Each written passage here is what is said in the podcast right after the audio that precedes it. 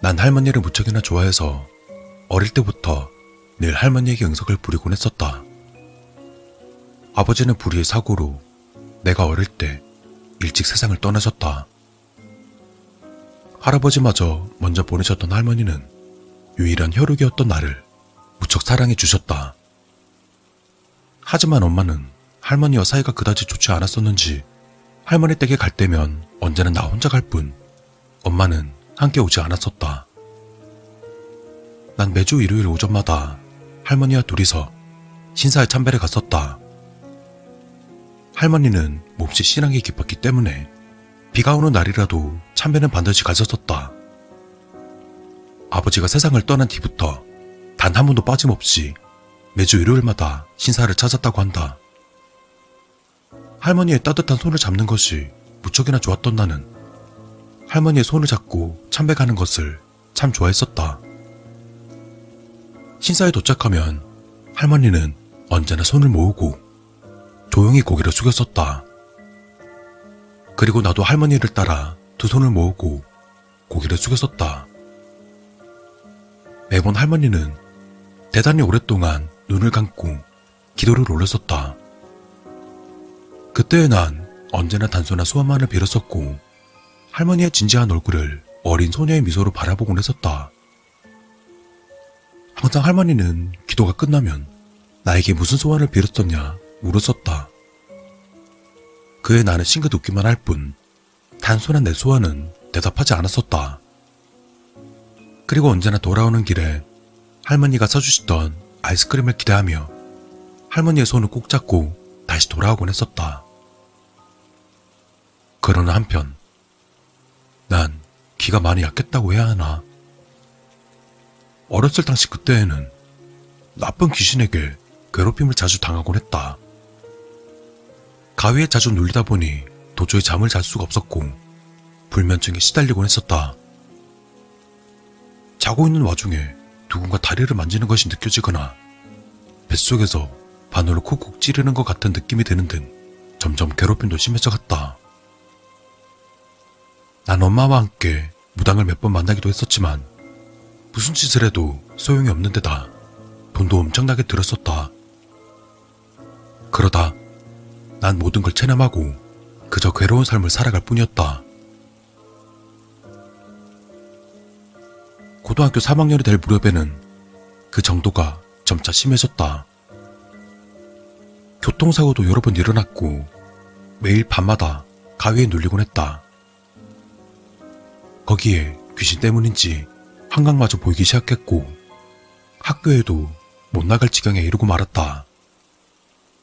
그러자 할머니는 집에 혼자 있는 내가 걱정이 되셨는지 엄마가 회사에 가면 언제나 우리 집에 오셔서 내 손을 꼭 잡아주셨다. 그해 할머니와 함께 있는 시간만이 유일하게 안식을 취할 수 있는 순간이었다. 엄마는 항상 바쁘셨고 집에도 항상 늦게 오시다 보니 엄마와 이야기도 잘 나눌 수 없었다. 그러다 얼마 못 가서 난 거식증이라는 병에 걸리고 말았다. 배가 고프지도 않았고 입맛도 없었고 이러다 쓰러질 것 같아 억지로 한술 뜨더라도 다 개운해버리게 되고 몸 상태와 정신이 모두 불안정한 상태였다. 그러다 극단적인 시도도 몇 번이나 하게 되었었다. 하지만 그때마다 매번 실패했다. 사는 게 너무나도 괴로운데 정작 죽지도 못하는 최악의 상태에 빠져 있을 뿐이었다. 그 탓에 난 언제나 할머니와 함께하던 참배도 따라갈 수 없었다. 그러다 고등학교로 졸업하고 얼마 지나지 않았을 때 나의 유일한 버팀목이었던 할머니가 세상을 떠났다.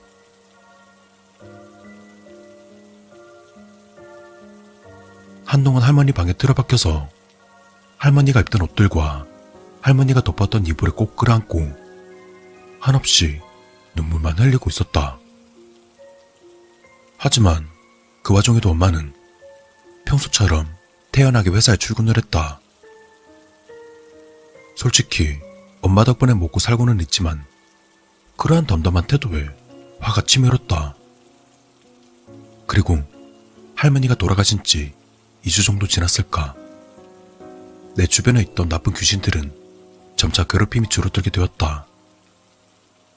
그리고 내 가장 친한 친구는 내게 이렇게 말했었다.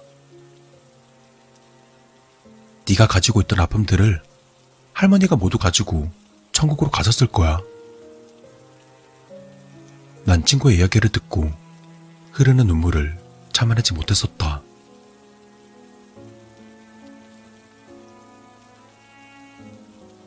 그렇게 1년 정도 지나자 난 완전히 괴롭힘에서 해방되었다.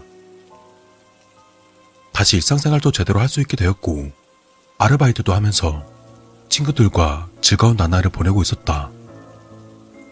그렇게 잘 지내고 있던 와중 할머니가 사시던 집을 팔게 되었다는 소식을 듣게 되었다. 난 할머니의 짐을 정리하기 위해서 오랜만에 할머니 댁을 찾았다. 이제 할머니에 대한 그리움도 조금씩 옅어지고 있었다. 이제 할머니를 보내드릴 때가 되었나 보다. 또다시 하염없이 눈물이 흘렀다. 난 할머니의 서랍을 정리하고 있었다. 근데 보자기에 쌓여있는 할머니의 낡은 일기장 몇 권이 나왔다. 이 글씨체 할머니의 것이 분명했다. 그것은 매주 일요일마다 할머니가 쓴 것이었다. 헌데 할머니의 일기를 읽고 나서 정신을 잃을 것만 같았다. 처음으로 일기가 써진 날은 아버지가 돌아가신 날이었다. 일기를 보기 전까지는 아버지의 죽음이 사고로 인한 것이라 알고 있었지만 사실은 자살이었다고 일기에 적혀 있었다. 아버지의 자살 원인은 엄마의 바람이었다고 한다. 난 너무나 충격이었고 눈물이 나왔다. 하지만 다음 페이지를 보았을 때는 순간적으로 온몸에 소름이 돋았다. 다음 페이지에는 할머니가 나를 향한 증오가 가득한 글들이 쓰여 있었다. 그것도 처음부터 끝까지 모두 다. 그리고 충격적인 사실 하나. 난 아버지의 딸이 아니었다. 난 어머니가 바람 피운 그 남자의 딸이었다. 그리고 할머니는 날 죽이고 싶다던가 죽어버렸으면 좋겠다는 등 평소에 느껴보지 못한 소름 돋는 글들이 적혀 있었다.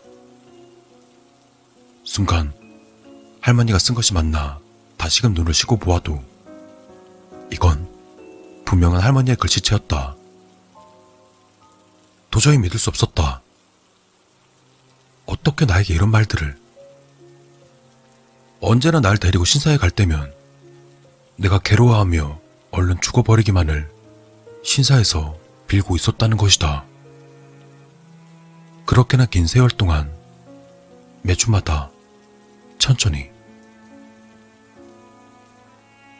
할머니는 항상 옆에 있었던 어렸던 내가 저주받아 죽기만을 바라고 있었던 것이다. 난 무척 괴로웠다. 할머니도 괴로워하며 세상을 떠났다. 일기는 그 자리에서 태워버렸다. 긴 세월이 흐른 지금도 차마 잊을 수 없는 일이다.